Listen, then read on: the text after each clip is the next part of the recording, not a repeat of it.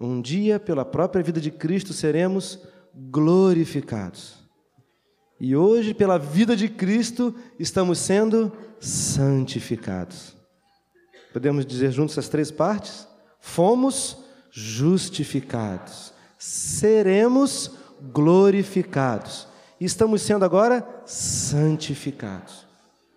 Olha, essa palavra vai salvar a tua e a minha alma, vai lavar essa limpeza, porque senão a gente fica naquela palavra santificação e corremos o risco de pensar nos santos, na imagem, a auréola na cabeça, uma pessoa beata, boa, tão bondosa, é um santo.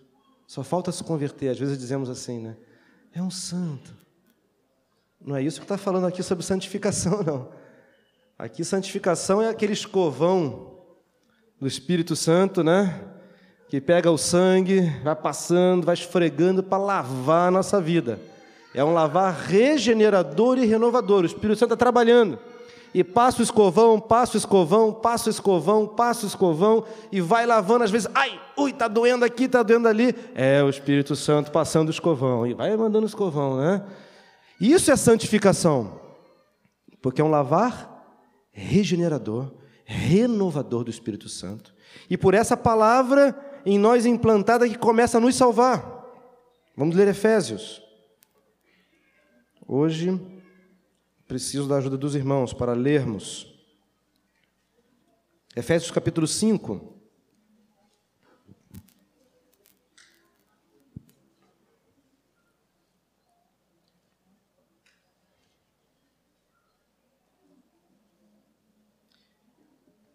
Versículo 25 e 26 que nós lemos hoje. O Espírito já começou a falar. Efésios capítulo 5, versículos 25, 26 e 27. Vamos ler juntos? Maridos, amai vossa mulher, como também Cristo amou a igreja e a si mesmo se entregou por ela, para que a santificasse, tendo-a purificado por meio da lavagem de água pela palavra para a apresentar a si mesmo igreja gloriosa, sem mácula, nem ruga, nem coisa semelhante, porém santa e sem defeito. Oh, que bênção!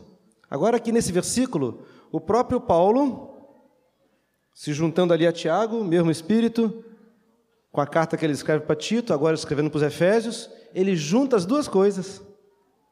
Ele junta a lavagem com a palavra. Quem opera a lavagem regeneradora e renovadora é o Espírito Santo. A palavra nos salva. E agora Paulo está falando que precisa haver algo que Cristo queria fazer com a igreja e quer fazer com a igreja. Deixando essa parte inicial do versículo 25, como também Cristo amou a igreja e a si mesmo se entregou por ela, para quê? Qual o propósito? Para que a santificasse. Aí parece que Paulo ele explica um pouco melhor. Como vamos santificá-la? Como? Vamos ler juntos? Tendo-a purificado por meio da lavagem de água pela palavra. Mais uma vez, tendo-a purificado por meio da lavagem de água pela palavra, para a apresentar a si mesmo igreja gloriosa, sem mácula, nem ruga, nem coisa semelhante, porém santa e sem defeito. Eu te pergunto, o que Jesus quer lavar na minha vida e na tua vida? O que, que precisa ser lavado na minha vida e na tua? Ele já nos salvou, fomos justificados. O que, que ele quer salvar mais ainda? Pecado original, cada um de nós, eu creio aqui pela fé, que cada um de nós um dia renunciou ao pecado original de independência para com Deus. Não estamos falando aqui da salvação que vai gerar em nós agora, ah, eu era independente. Não, eu creio que estamos aqui hoje porque um dia reconhecemos que tínhamos uma vida independente de Deus, rebelde, desobediente, e o dia que nós ouvimos o Evangelho, ah, ouvimos Jesus, fora para aquela vida, eu quero uma vida agora dependente de Deus, uma vida submissa, em obediência. Temos entendido a clareza desses dois lugares o lugar de independência e rebelião e o lugar de dependência e submissão. Agora, aqui, no lugar de obediência e submissão, ele vai limpar mais ainda, vai lavar, já fui limpo, já fui salvo, já fui purificado, já fui perdoado, vai limpar de que mais? Eu lembro aqui da palavra de Jesus: quem não tiver pecado, né? Por que acontece isso? Saímos do império das trevas, estamos no reino do Filho do seu amor, e aí temos coisinhas aqui no Nilson que, ué, mas eu pensava que eu era tão bom. Que coisa feia é essa que eu pensei? Que coisa feia foi essa que eu falei? Que sujeira é essa na minha mente?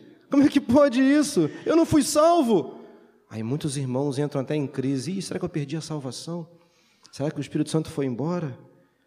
Puxa, meu esposo mostrou que eu tinha um pecado na minha vida. A minha esposa falou que eu estava errado, que eu pequei, que eu fiz uma coisa errada. Meu irmão, minha irmã, meu discipulador, o pastor, alguém me acusou de um erro, mas eu estou salvo. Sim, fomos salvos, justificados. Mas nesse processo de santificação, amados, existe algo precioso, poderoso. Nós lemos que a palavra é poderosa para nos salvar. E essa salvação fala dessa limpeza desses pecados que às vezes estamos lutando contra eles, mas nós não conseguimos ficar livres daquele pecado. Isso é o diabo que está nos enganando, porque a promessa é se confessarmos os nossos pecados, nossos pecados. Ele é fiel e justo para nos perdoar os pecados, a primeira parte, e nos purificar de toda injustiça. Amém? Ele não somente perdoa a minha falta, mas ele me ensina a parar de cometer aquela falta.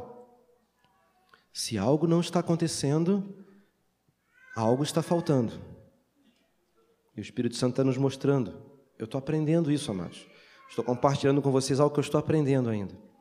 Mas a palavra tem um poder lavador, se a gente pudesse dizer assim, limpador purificador de pecados. Mas não é o sangue que perdoa pecados? Sim, ele perdoa o pecado. E a purificação, como nós aprendemos aqui, é uma limpeza, uma lavagem operado pela palavra. Você vai até perceber até o final da palavra, que eu estou dizendo aqui, percebe por que, que às vezes a gente tem uma indisposição com respeito à palavra de Deus? Talvez seja só eu, mas eu acho que não. Aquela indisposição, ah, estou cansado. Hoje foi um dia difícil. Ai, vou ler um salmo bom. Deixa eu ver, já me disseram que o 91 é poderoso. Esse é bom, deixar até aberto embaixo do travesseiro para. Mas você percebe que há uma rejeição há uma certa resistência. Claro que a gente não diz isso para ninguém, mas no dia a dia parece que, ah, isso aqui, agora não, depois. Agora, agora eu tenho que estudar, agora eu tenho que trabalhar, agora, agora eu tenho que ajudar minha esposa, agora eu tenho que sair, cuidar dos filhos, tenho que fazer. Sempre temos uma desculpa. Você percebe que há uma certa dificuldadezinha? Nós vamos entender por quê. É o diabo ele sabe que essa palavra, quando em nós é implantada, ela é poderosa. Então ele tenta nos afastar dessa palavra. Mas em 2 Timóteo 3,16, vamos ler também.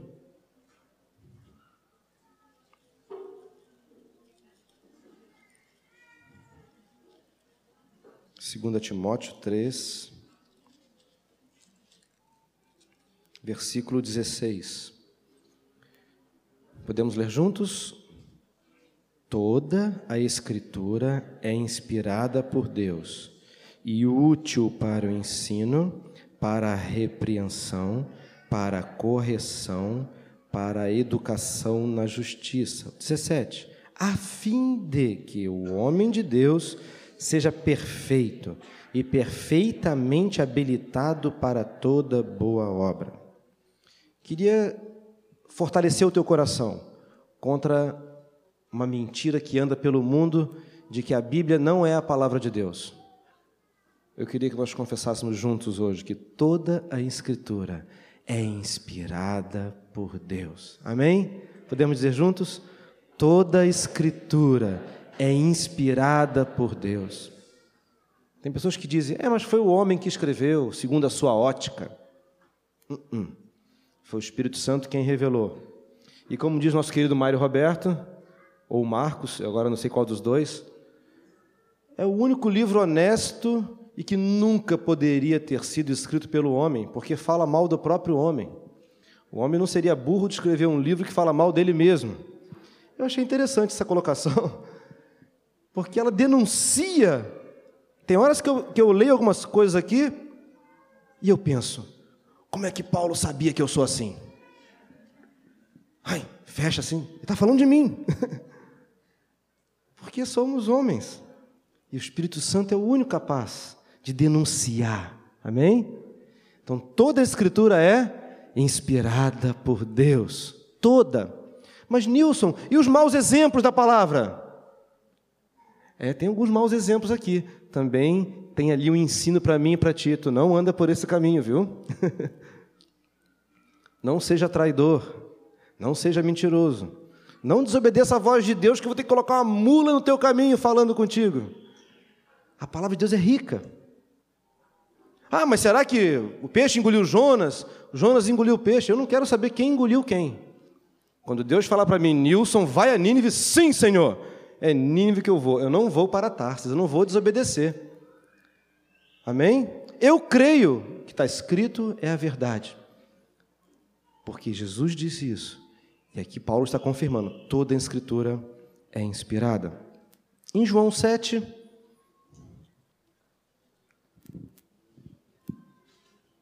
João, Evangelho de João, capítulo 7.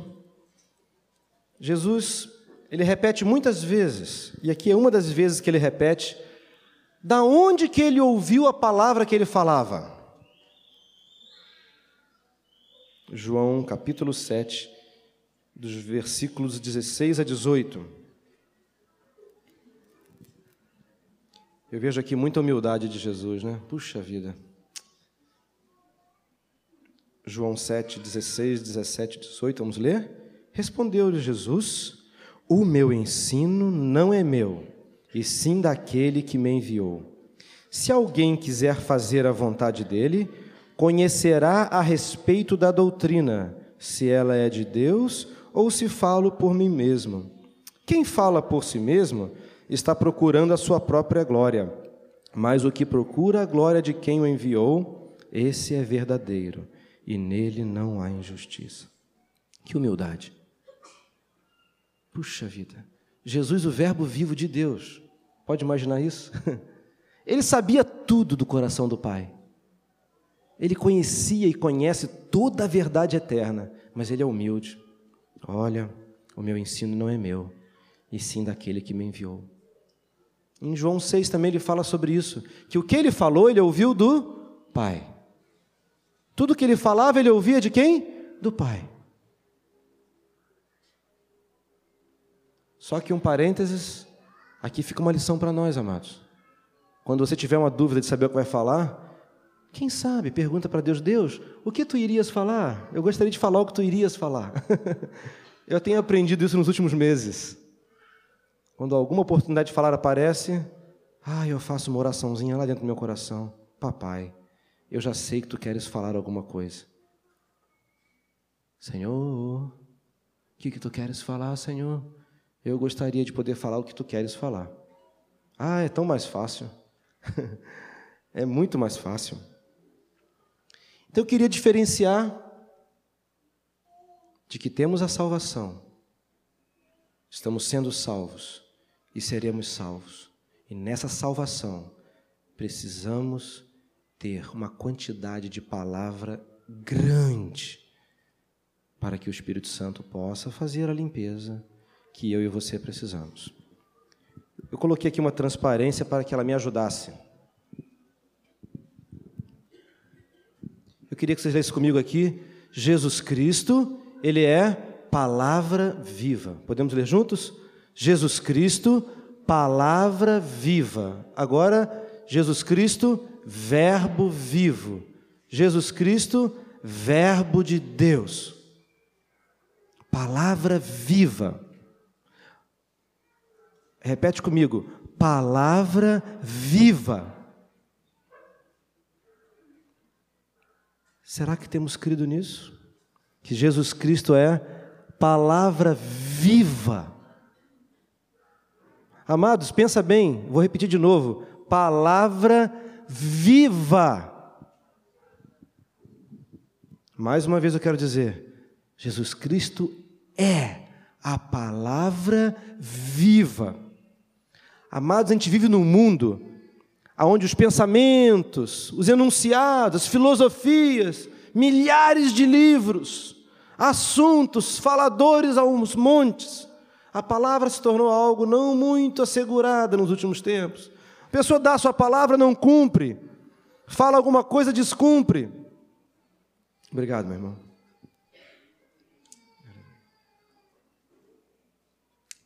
Aleluia. O diabo tem roubado o verdadeiro significado da palavra por causa de tanta confusão, estudo, filosofias e assuntos e ciências. Aí quando tu fala assim, palavra viva, hum, como assim palavra viva? Eu li, não aconteceu nada. Palavra viva.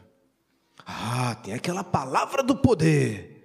Aquela que agora. E pum. Esse tem poder, né? Falou e. Isso é palavra de poder. Pode ser.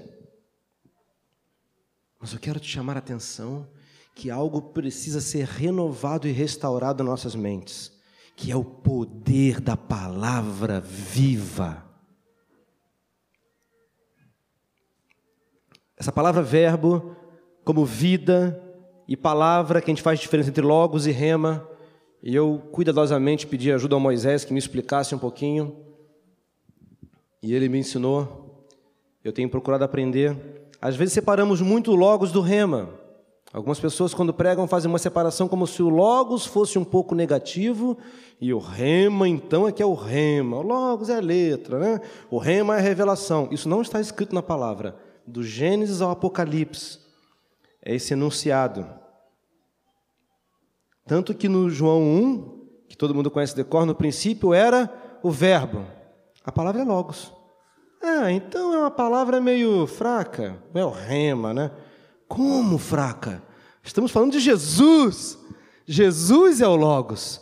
Jesus é o Rema. Tentar separar essas duas coisas é muito perigoso. Assim como é muito perigoso separar o querigma, a proclamação, do didaquê, o ensino. É inseparável. É tudo uma pessoa só. Não são assuntos. Amados, a verdade não é um assunto. A verdade é uma pessoa.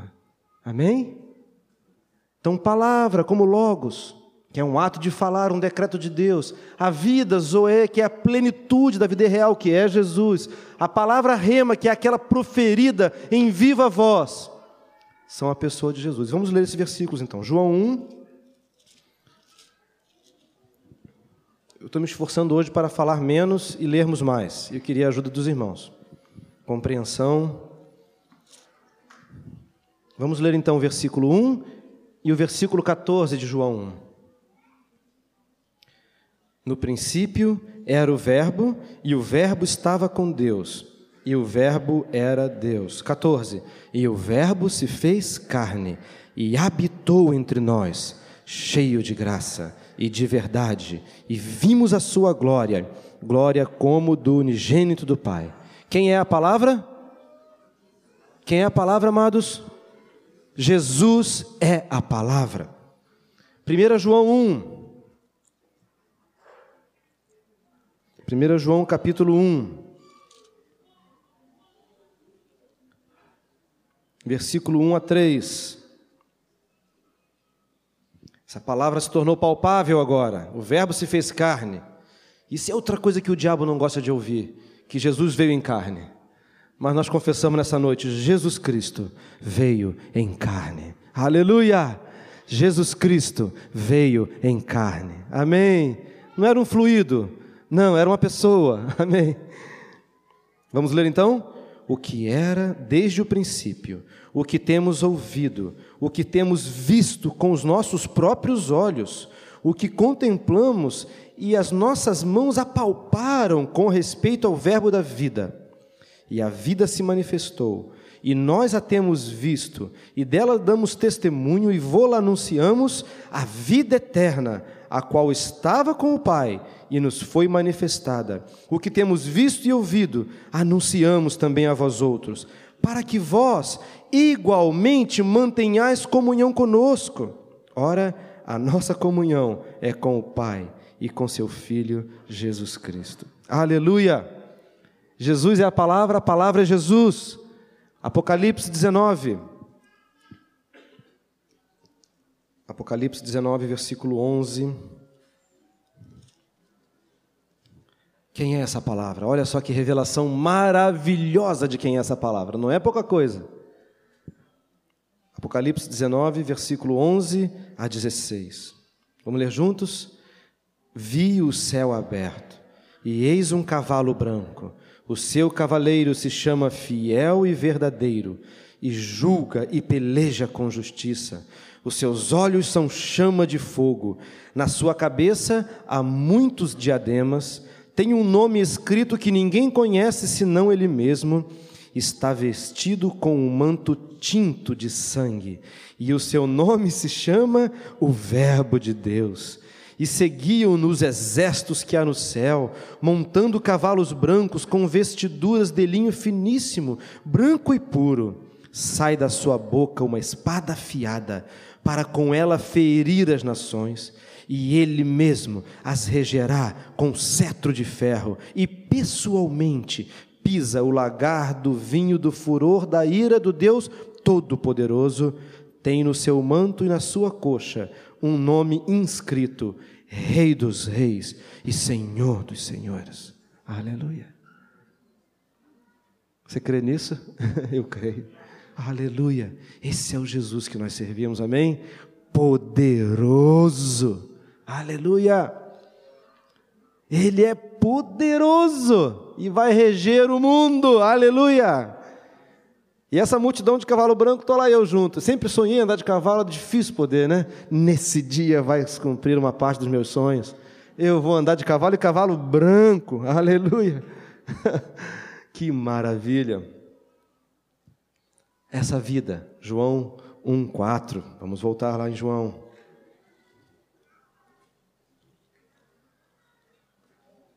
João capítulo 1, versículo 4.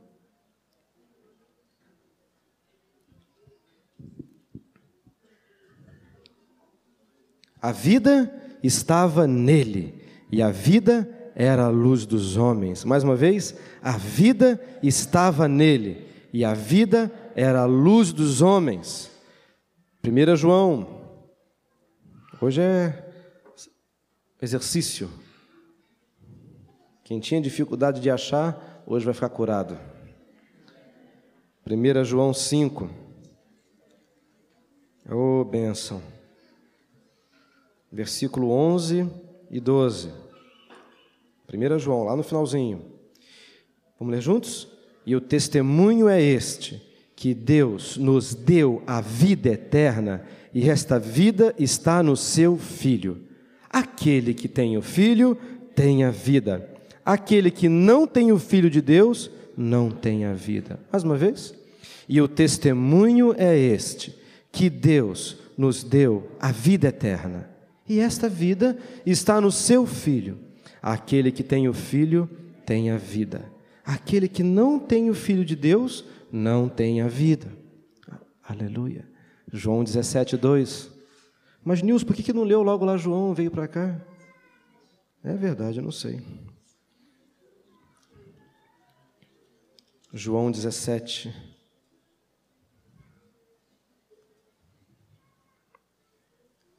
Aleluia. A minha palavra não pode gerar fé no teu coração, mas essa palavra pode. Aleluia. E hoje nós vamos implantar essa palavra no nosso coração. Amém. João 17, versículo 2. Assim como lhe conferiste autoridade sobre toda a carne, a fim de que ele conceda a vida eterna a todos os que lhe deste. Puxa vida, não é qualquer vida, é vida eterna. Mas a gente não ia receber a vida depois que morre? Quantos aqui ouviram que iam ser salvos e iam receber a vida eterna depois que morresse? Quantos aprenderam assim no passado? Que nem eu aprendi. Eu aprendi isso. Um dia você morre, aí sim, tu vai receber a vida eterna com Deus. Agora nessa vida aqui, toma chicote, pá, toma chicote. Aqui é sofrimento, é cruz. Vida eterna é quando morrer. Pô, todo mundo queria morrer. então deixa eu morrer logo. Se a vida eterna depois que morre, essa vida aqui é horrível. Não! Queria te dar uma notícia. Você não vai receber a vida eterna depois que morrer. Amém? Você também não vai para o céu depois que morrer. Sabia disso? Ah, que maravilha! Sabe por quê, amado? O céu veio até nós. Aleluia! O reino de Deus está entre vós. Foi o céu que veio. Se dependesse de eu ir para o céu, tinha que fazer muita dieta. Que vai que o anjo não está muito forte naquele dia e eu não subo. Não. Ao contrário, a vida eterna me achou. Oh, maravilha! A vida eterna veio e entrou no meu coração, entrou no teu coração, amém? Esse é o propósito do Pai. Te dá o quê? Vida. Mas não é qualquer vida. Vida eterna. Vida eterna quando? Quando? Hoje, agora. Só em algumas áreas, só durante o culto. Durante o culto, meu irmão, é assim uns fluidos muito bons Durante o culto é um ambiente maravilhoso. Agora, aquela semana é pesada. E vai para o trabalho, aquele chefe parece o diabo, é o inferno meu trabalho. Quando entra na reunião, ah, aqui é o céu. Não, amados, não é isso. O céu tem que estar aqui dentro, amém? Aonde chega, se o teu lugar lá onde você trabalha é trevas, quando você chega, acabou as trevas. Por quê? Nós somos a luz do mundo. Ele disse: Vós sois a luz. Ele é a luz e ele nós, eu sou a luz. Essa vida é agora, é a vida eterna hoje, agora. Amém? Senhor, obrigado pela vida eterna agora, Senhor. Porque a vida eterna está no teu filho. Quem tem o filho tem a vida. Amém. Aleluia. A palavra rema, João 6, Muitos irmãos conhecem decore salteado.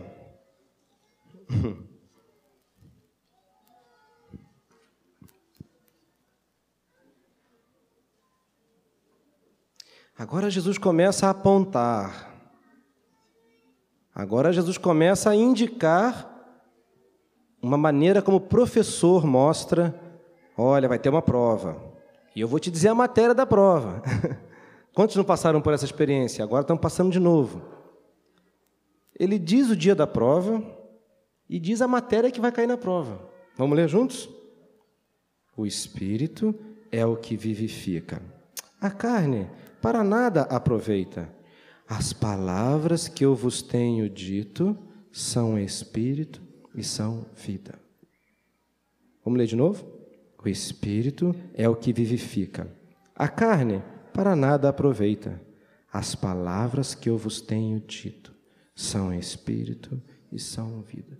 Agora o professor Jesus Cristo está dizendo assim: a matéria que vocês têm que estudar para ser aprovado são as minhas palavras. Puxa vida, que fácil. Assim ficou mais fácil. Ele está mostrando que vai haver uma lavagem em nós, uma limpeza, uma salvação, uma purificação, e está nos dizendo que palavra é essa que vai transformar a nossa vida em vida verdadeira.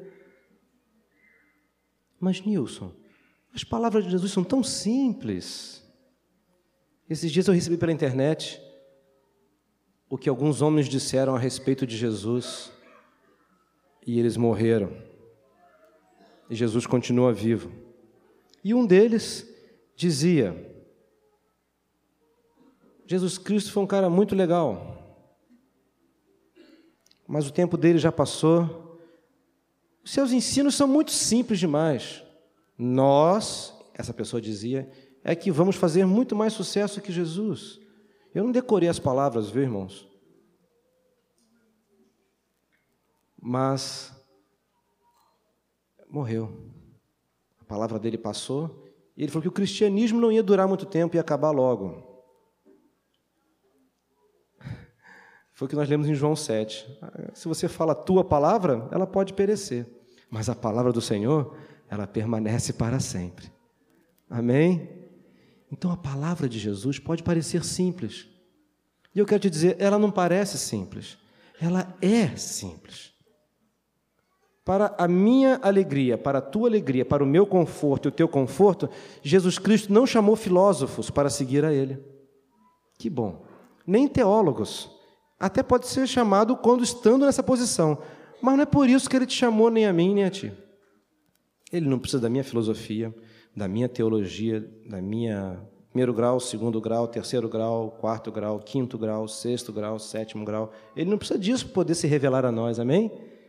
Porque suas palavras são simples.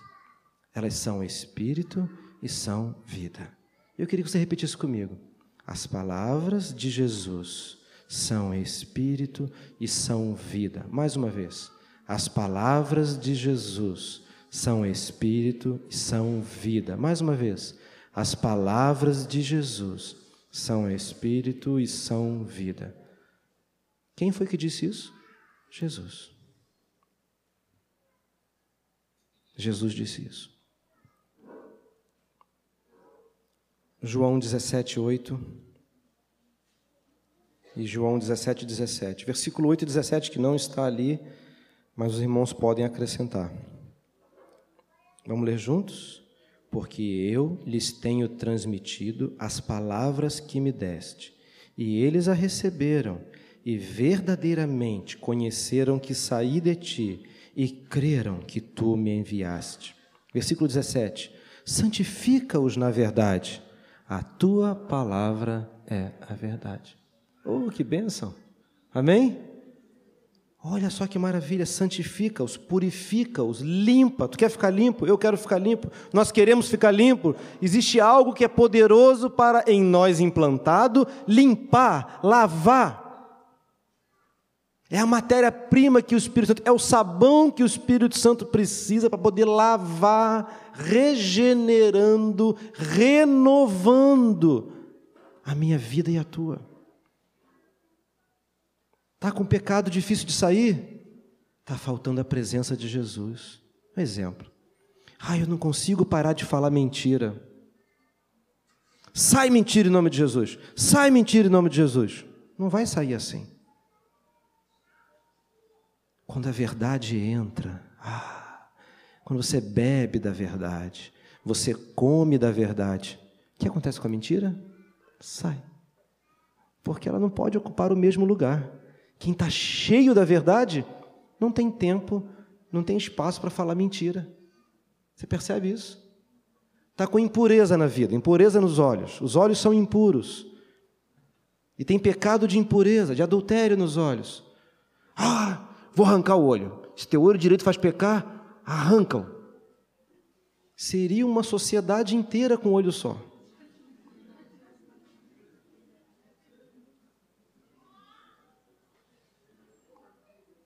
Como é que a impureza sai? Adianta gritar? Fazer obras?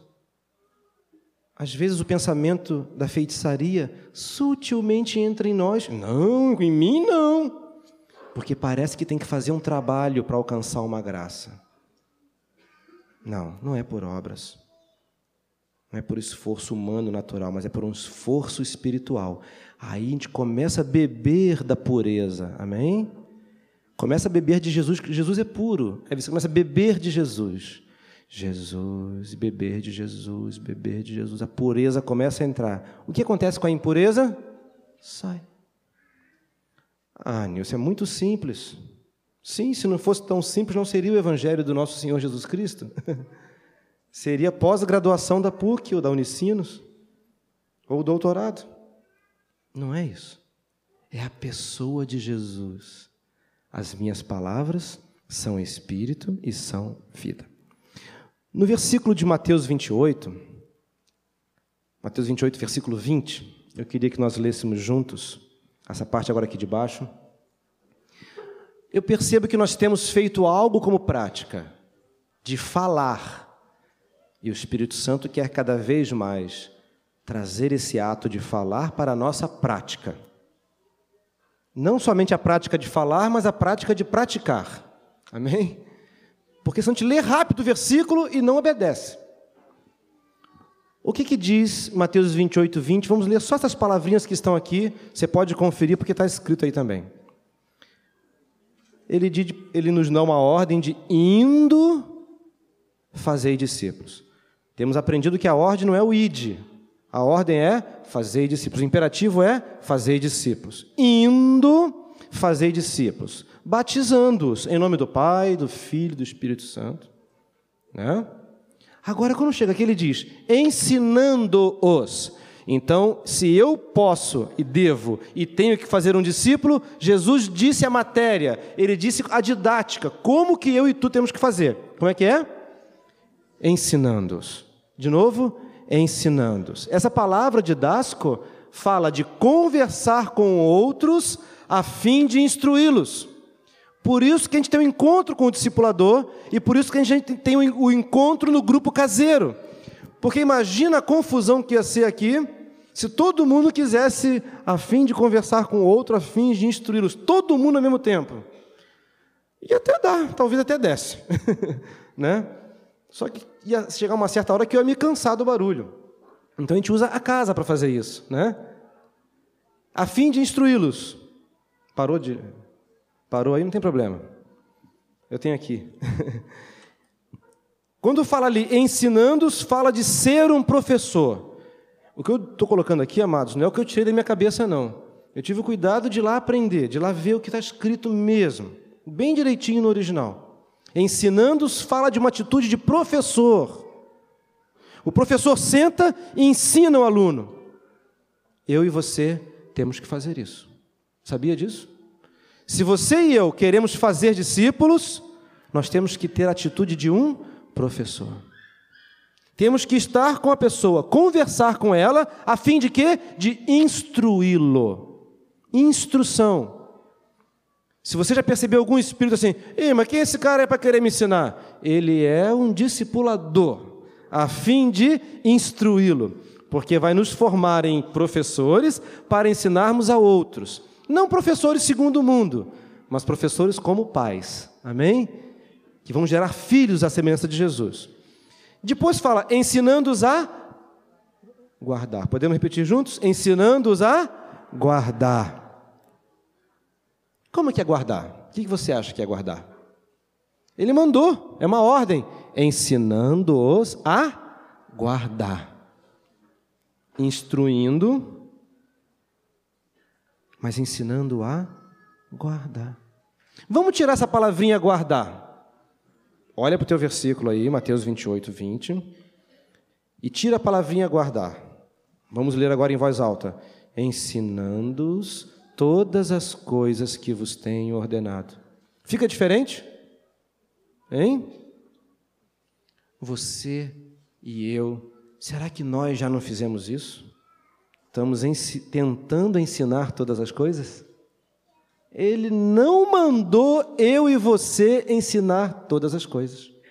Eu fiquei surpreso olhando com calma. Senhor, estou fazendo errado. Eu estou tentando ensinar as coisas para o discípulo, mas Jesus não mandou ensinar as coisas. Amados, eu quero te dizer uma notícia que para mim está sendo tremenda. Faz toda diferença. A diferença é que Ele mandou eu e você tanto eu tenho que aprender a guardar para ter autoridade para ensinar os outros a guardar, amém? Senão fica aquilo, faz o que eu mando, mas não faz o que eu faço. Não, eu tenho que guardar. Sabe o que essa palavra guardar significa direitinho? Atender cuidadosamente. É, Jesus disse lá umas coisas lá, negócio do pão, também falou um negócio lá do, do monte, ele multiplicou lá. Aí também ele andou, me lembro que ele, aí depois morreu. Ah, não sabe dizer nada. Não atendeu cuidadosamente. ele sabe até que existe Jesus, porque ele via no presépio sempre, né? Lá o bebezinho e tal. E sabe que ele disse: Eu sou a luz do mundo. Ó, oh, sabe uma grande coisa. Precisa saber um pouco mais. Mas é atender cuidadosamente. No século de hoje, ninguém tem paciência para nada. Tudo tem que ser rápido. Já li, já entendi, vou dormir. Aos seus, ele dá enquanto dorme, está escrito lá. Se eu durmo bastante, ele me dá bastante. Amém. Seja feito conforme a tua fé. Só que essa é uma fé que não vem de Deus. essa palavra guardar também significa observar. A pessoa para observar tem que ficar olhando, olhando, olhando, examinar. É outro significado do verbo terel, guardar. Examinar. Examinar tem que botar a mão. Fazer uma necrópsia num corpo de longe, né? É, eu já olhei, morreu do coração. Uh, dom de revelação, meu irmão. Porque se você tem que fazer um exame, tem que colocar a mão, examinar, exame, tem que ser visto, analisado. É isso que nós temos que ensinar. Temos que ensinar também a olhar atentamente, vendo com a mente. Olha o que essa palavra diz: ver com a mente pegar as palavras de Jesus e não ficar só naquela leitura que nem lembra o que, o que leu. Aquele horário terrível que a gente separa para ler, o último minuto, um pouquinho antes de dormir. Aí vai ler.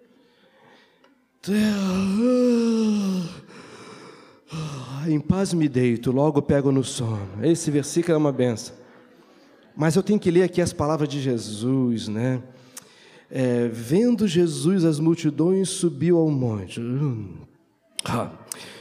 E como se deitasse, não, não, se assentasse, já está deitando, né? Aí, a voz embola. Nunca aconteceu contigo isso? Já aconteceu comigo. A língua embola. Ai, dormi, que pecado, Senhor, eu dormi lendo tua palavra. Aí vai de vou orar, estou cansado para ler hoje. Senhor, agora que eu vou dormir, Senhor, ah, obrigado por esse dia maravilhoso, Senhor Jesus. Agora que vamos comer, Senhor nos abençoe. Vamos sair. E a mente começa a viajar. Já aconteceu isso contigo também? Estão é? rindo de mim ou estou rindo de vocês também um pouquinho? A mente vai entrando em alfa, beta, gama, vai entrando em tudo quanto é letra grega, menos no português aqui. É isso, guardar? Observar atentamente. É isso, guardar? A pior hora do dia, o resto do tempo, a pior parte do teu dia. Essa palavra guardar também fala de descobrir através da procura. Se você perder uma moeda de um centavo, é diferente de perder uma nota de 50? É? É, mas os nossos interesses mostram a nossa cobiça, a nossa procura. Fala de um lugar aonde se guarda alguém. Olha que palavra tremenda, a palavra guardar fala de um lugar onde se guarda alguém. Tá dando para entender? Hello! Está dando para entender? Um lugar que se guarda alguém. Quem é esse alguém? Jesus! Olha que maravilha! Essa palavra guardar fala de uma posse, e não apenas de uma coisa passageira, fala de uma posse presente. E interessante que essa palavra fala que finalmente eu descobri desfrutar da presença de alguém. Eu pensava que guardar era decorar. Eu tinha que decorar a palavra. Mas decorar, tem pessoas que têm mais facilidade, tem pessoas que têm menos facilidade. Aí quem tem mais facilidade vai ser melhor discípulo. Quem tem menos facilidade vai ser um discípulo ruim. E o irmão que não decora nada, não pode ser discípulo. Tu não decorou? Tu não é discípulo. Como assim? Guardar não é isso. Guardar é isso que nós vimos aqui. Amados, eu e tu recebemos de Jesus uma ordem, não é uma opção. Ele não falou assim: olha, não quero incomodar vocês, se for possível, vocês ensinem eles a guardar. Se não, faz do jeito que for melhor. Todo caminho leva a Deus. E leva mesmo. Quero te dizer que todo caminho leva a Deus. O dia que você ouvir isso, tu concorda com a pessoa, viu? Todo caminho leva a Deus. Quando chegar lá, uns vão para o céu, morar com ele, e outros vão para o inferno. Mas todo caminho leva a Deus. Isso é uma grande verdade, quer dizer, não, não é verdade. Não, é verdade, sim. Mas aqui está o perigo. Será que eu e você podemos fazer do jeito que a gente quer? Se o cara mandou estudar lá para a prova de história a respeito do descobrimento do Brasil, Aí você chegou em casa, olhou assim, é, mas essa história é muito chata. Eu vou ler da independência dos Estados Unidos, que é mais legal. Vai para a prova, vai. Fazer a prova. O que, que vai acontecer na prova? Zero. às vezes estamos tomando zero nas provas espirituais. Estamos estudando a matéria errada. Mas a Bíblia não é toda, então. Toda a Escritura é inspirada. Mas naquele versículo não está dizendo que toda a Escritura tem vida eterna. Porque a vida eterna não está na letra.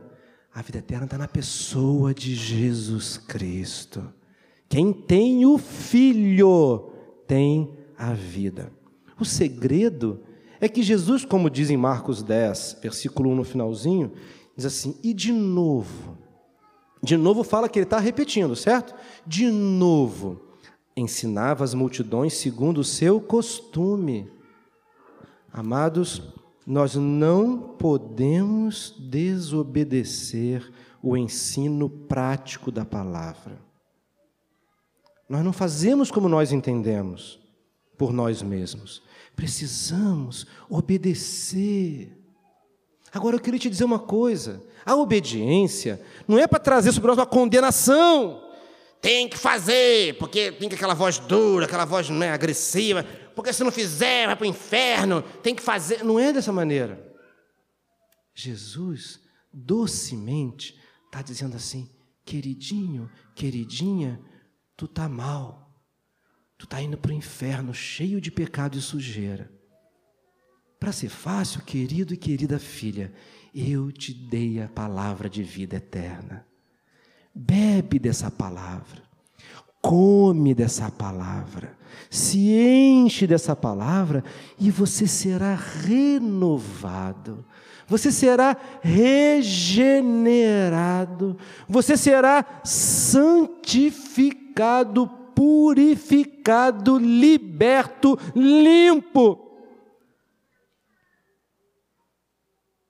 Eu não acreditava que eu podia ser livre do pecado.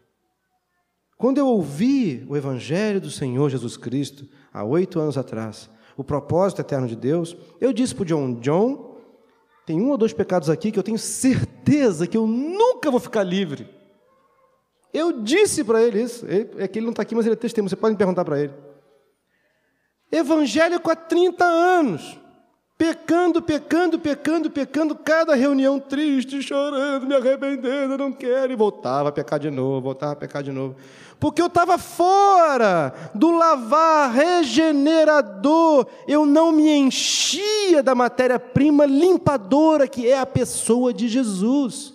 Eu era evangélico, já entendia a palavra, fez escola bíblica desde pequenininho lá, conhecia os versículos de cor, sabia achar rapidinho para ganhar pirulito no final do encontro, sabia tudo. Eu não conhecia Jesus. A letra, o assunto estava na minha mente para de vez em quando. E quantas vezes eu me lembro que eu citava os versículos errados? Nem isso eu sabia direito. E quando queria lembrar alguma coisa, Deus salve a chave bíblica. Ah, comprei uma, aleluia. meu Gamaliel para me ajudar aqui. Porque a palavra não estava implantada em mim.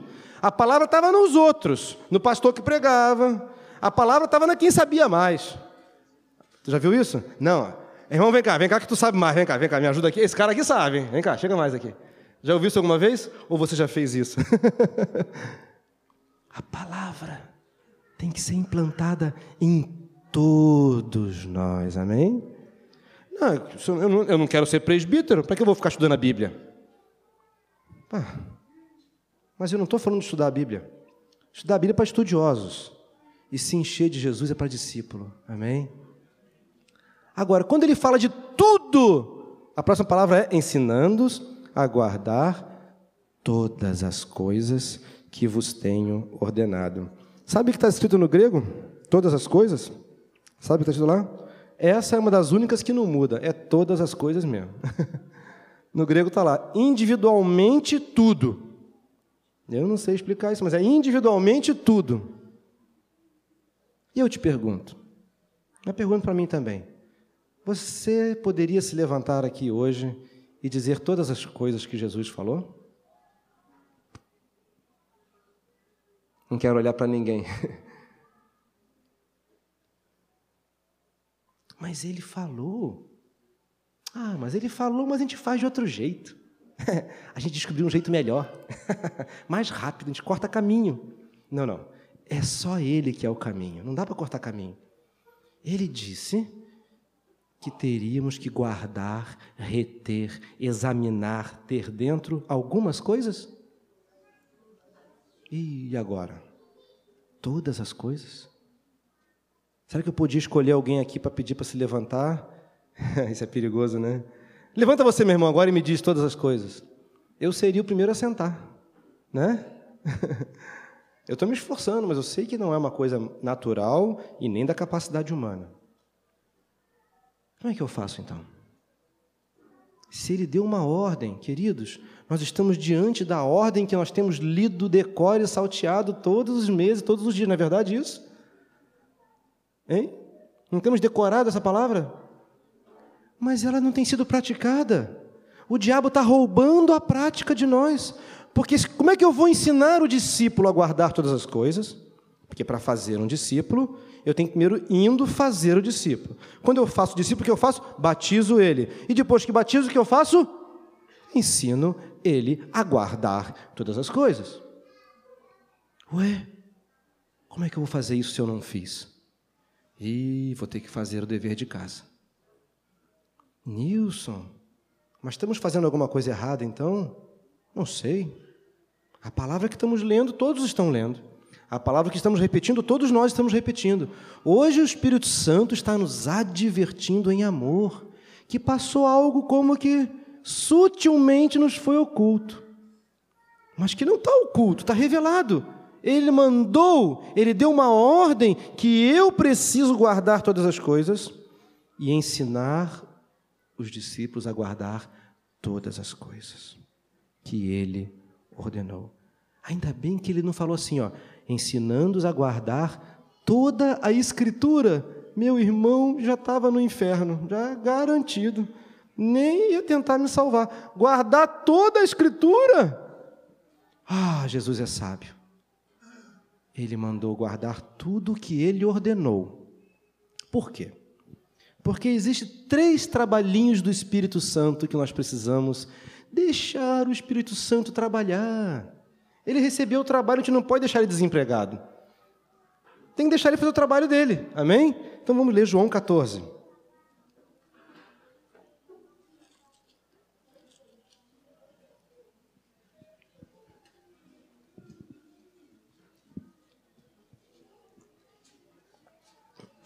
João capítulo 14,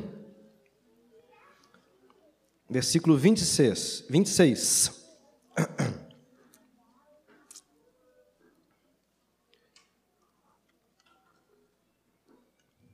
Vamos ler juntos? Mas o Consolador, o Espírito Santo, a quem o Pai enviará em meu nome, esse vos ensinará todas as coisas e vos fará lembrar de tudo que vos tenho dito. que alívio, hein? Vamos ler de novo? É muito bom ler isso aqui, vamos ler de novo. Mas o Consolador, o Espírito Santo, a quem o Pai enviará em meu nome, esse vos ensinará todas as coisas e vos fará lembrar de tudo que vos tenho dito. Aqui tem duas funções do Espírito Santo. Quais são? Vamos dizer, amados. Vos ensinará todas as coisas. Algumas coisas? Não. Ele vos ensinará o quê? Todas as coisas. Segunda função que ele tem aqui, vos fará lembrar de tudo o que vos tenho dito. Tem mais uma terceira que eu quero ler ainda, mas essas duas por enquanto. Eu te pergunto, como é que o Espírito Santo pode lembrar uma coisa que você nunca viu? Aí não é lembrar, é revelar. Mas a palavra aqui não está falando revelar. Ele vos revelará tudo que vocês nunca viram nem leram, nunca abriram para ver, ele vai dizer tudo a vocês, vocês não precisam fazer nada. Não está dizendo isso aqui. Não, não precisa ler, não, o Espírito Santo vai te falar. Para que gastar tempo? É só ficar de joelho orando que ele fala tudo. Cuidado, não está escrito isso. Ele vai lembrar quando a palavra estiver lá dentro. Mas não é lembrar para você dar estudo, fazer teologia, sabe o que é para lembrar? É na hora de pecar. Na hora que o diabo vem com o pecado, na hora que o diabo vem com a luta, o que que o Espírito Santo vai usar dentro de você? O quê? A palavra que foi o quê? Implantada. Amém? Estou com vontade de pecar agora. Estou quase caindo em tentação. Me disseram que eu tenho uma armadura para usar. Nós lemos hoje, né, pertinho da armadura de Deus ali. E qual é a, a arma de ataque da armadura? A palavra. É a espada. Mas não tem palavra. Aí o cara começa a procurar, cadê a espada? Cadê a espada? Pum, bom, e cai, caí de novo. Ai, Senhor. Eu repreendi. Sai, sai coisa ruim, sai de perto de mim, vai embora. O diabo não tem medo de voz feia. O diabo não tem medo de grito, ele não é surdo, não precisa gritar. Mas tem uma coisa que o diabo foge, de Jesus. Amém? E quando você bota Jesus na mão e você usa Jesus, cadê a tentação? Venceu a tentação. Terceira coisa que o Espírito Santo fala logo na frente um pouquinho. João 16, 13.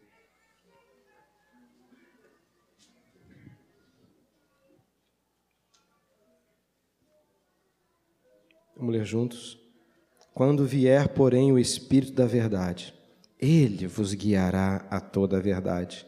Porque não falará por si mesmo, mas dirá tudo o que tiver ouvido e vos anunciará as coisas que hão de vir.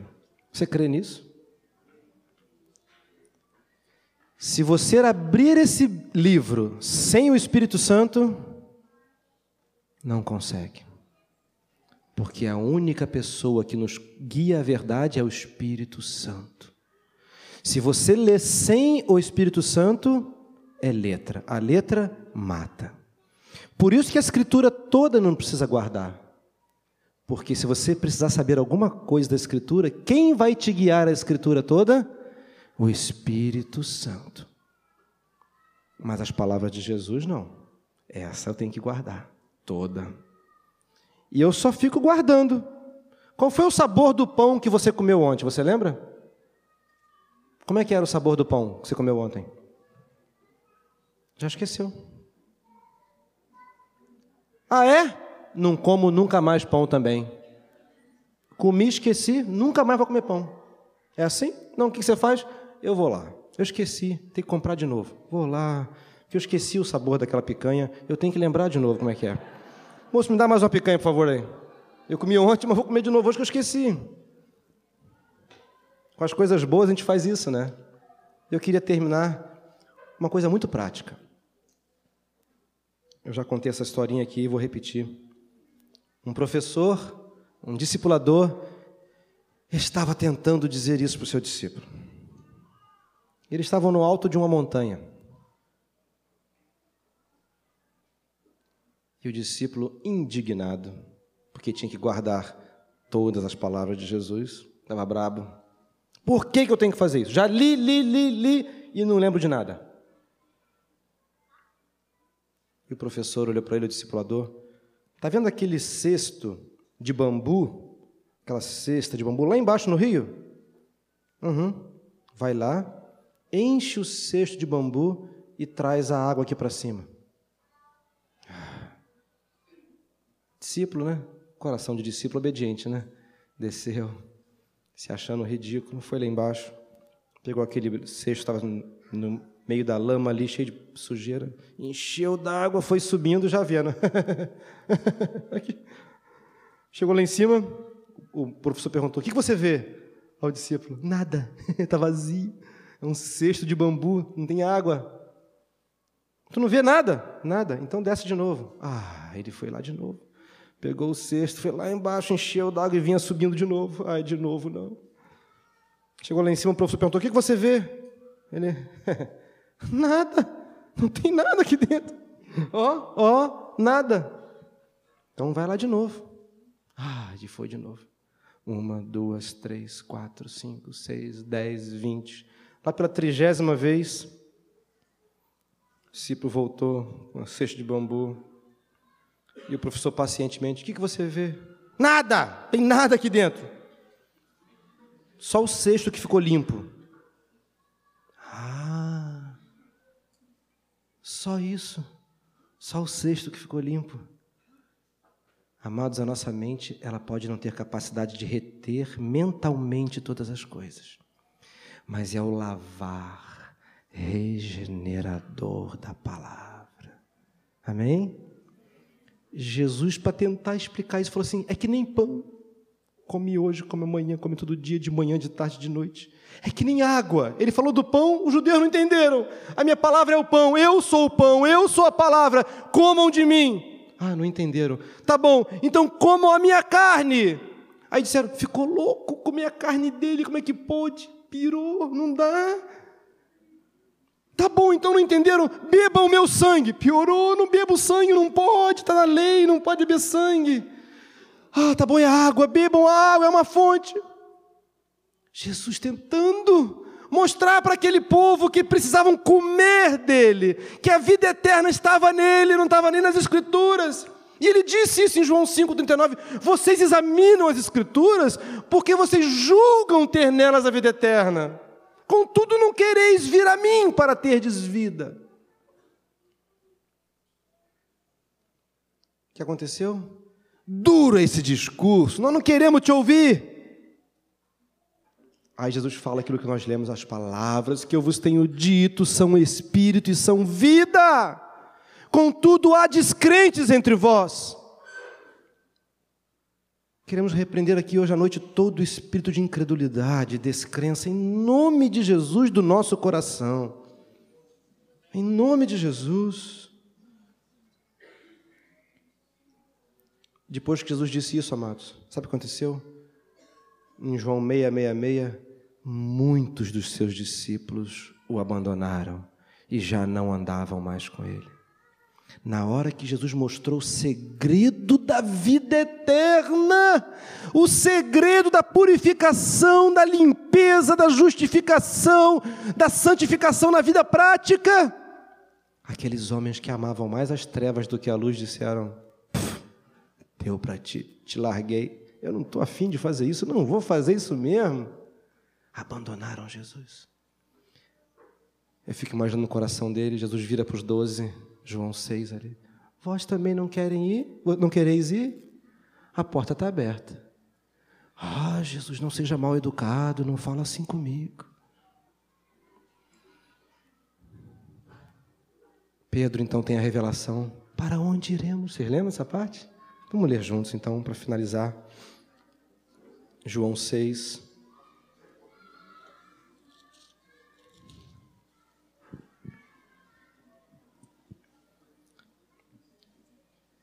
Versículo 68.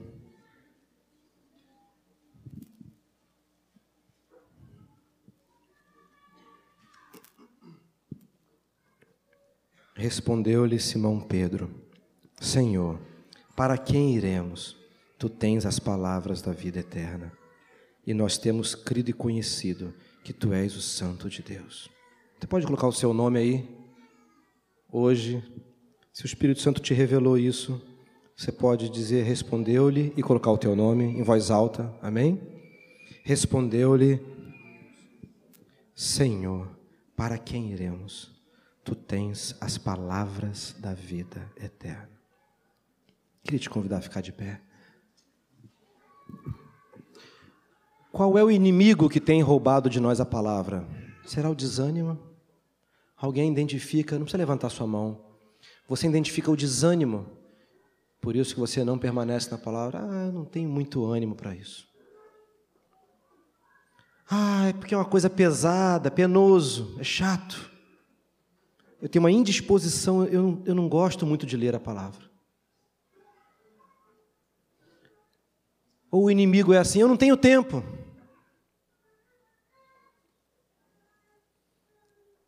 Quando eu estava meditando, o Senhor me disse que precisava haver arrependimento hoje no nosso coração, no meu coração, no teu coração. Amados, nós não podemos ficar sem comer, amém? Nós não podemos ficar sem beber de Jesus, não dá para viver. O engano é que parece que dá para viver porque a gente vai vivendo, mas isso não é vida, amados. Não podemos ficar sem comer e beber, não tem desânimo, não tem que é chato, não tem tempo. Eu quero te desafiar: existe um segredo revelado em você e eu sermos cheios da vida de Jesus. Não, não se distraia, é só uma criança chorando. Ela está fazendo o que ela sabe fazer, não se distraia.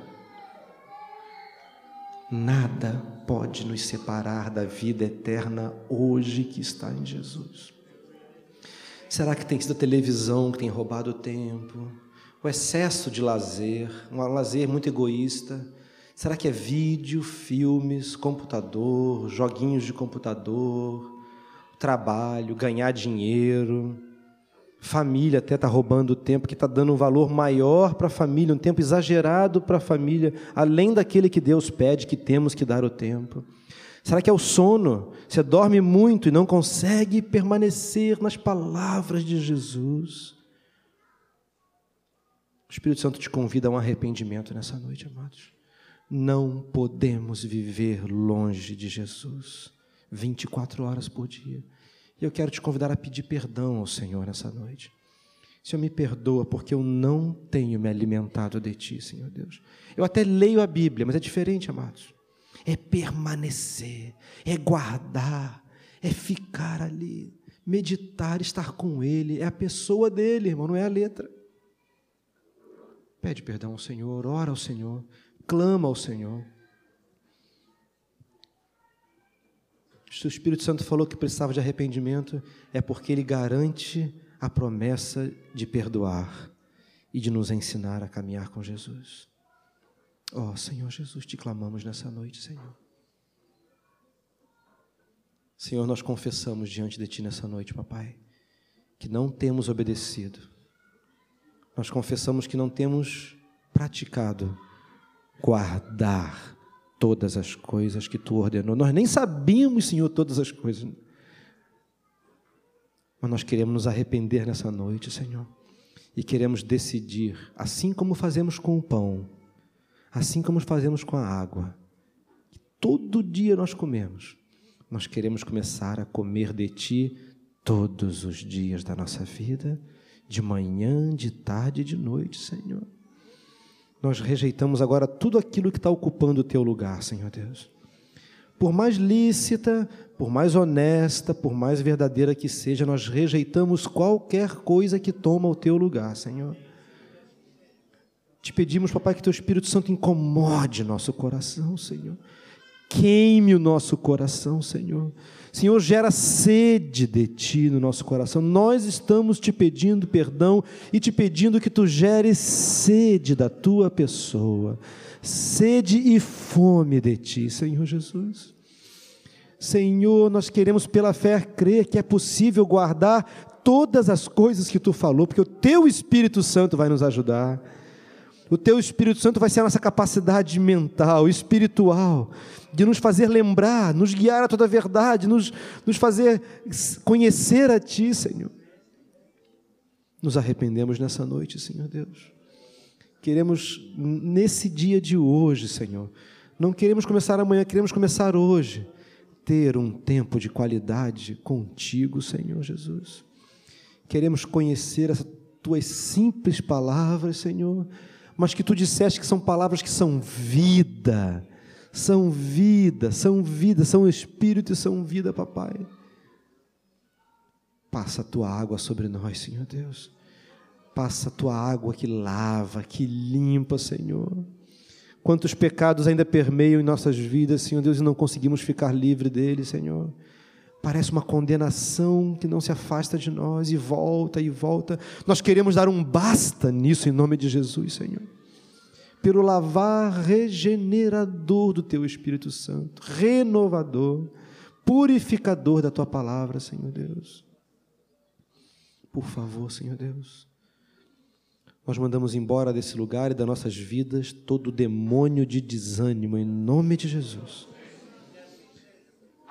Todo demônio que nos desvia pela carne a prazeres que tomam o teu tempo, Senhor, nós repreendemos. Sai da nossa vida em nome de Jesus. Toda semente maligna que foi lançada de incredulidade com a palavra, toda semente maligna de incredulidade com o poder da palavra viva e regeneradora, nós mandamos embora essa incredulidade agora, fora. Nós rejeitamos toda incredulidade, nós rejeitamos toda mentira, nós rejeitamos todo impedimento em nome de Jesus. Tudo que o diabo fez para nos afastar da vida eterna, nós mandamos embora agora toda essa obra. E decidimos te obedecer, Senhor, de todo o nosso coração, Senhor. Em nome de Jesus, Senhor. Em nome de Jesus, Senhor. Amado irmão, seja prático. Não deixe o diabo te roubar essa palavra, amém? Se for através de CD, se for lendo, se for gravando a fitinha, se, da maneira que for, use toda a tua sabedoria que Deus te deu, para que você seja cheio das palavras de Jesus, amém? escreve na cozinha, escreve no banheiro, escreve no quarto, escreve onde for que você fica, coloca as palavras da vida eterna diante de ti. Bebe, come todos os dias. E seremos uma igreja cada vez mais cheia de Jesus. Amém, queridos? Amém, amados. Mais alguma coisa, Rogério?